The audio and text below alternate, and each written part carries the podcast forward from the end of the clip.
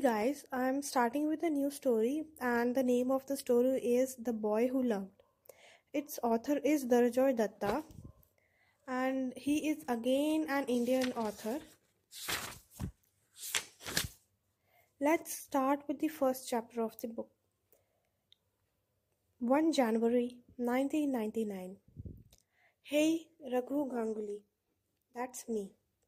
I am finally putting pen to paper. The scrunch of the sheets against the fanged nib, the slow absorption of the ink. Seeing these unusually curved letters is definitely satisfying.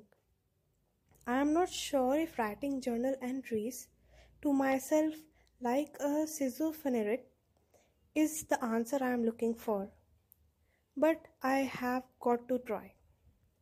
My head is dizzy from riding on a syndonial wave has been in my life for last two years.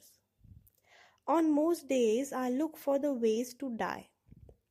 The highest building around my house, the sharpest knife in the kitchen, the nearest railway station, a chemist shop that would unquestionably sell twenty or more sleeping pills to a sixteen-year-old boy, a packet of rat poison, and on some days, I just want to be scolded by Ma and Baba for not acing the mathematics exam.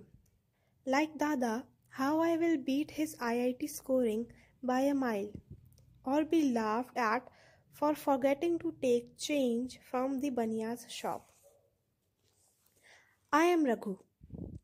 And I have been lying to myself and everyone around me for precisely two years now. Two years since my best friend of four died. One whose friendship I thought would outlive the two of us, engraved forever in the space-time continuum.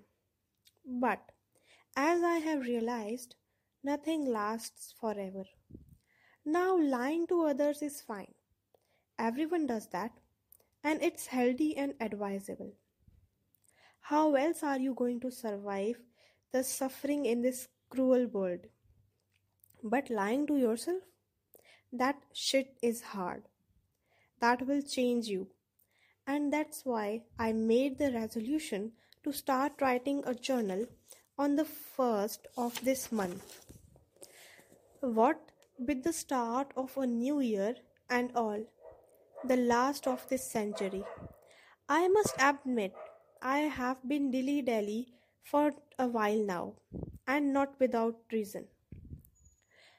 It's hard to hide things in the house, with Ma's sensitive nose never falling off to sniff anything Dada or Baba or I have tried to keep from her. If I were one of those kids who live in the parental house with staircase and driveways, I would have plenty places to hide this journal.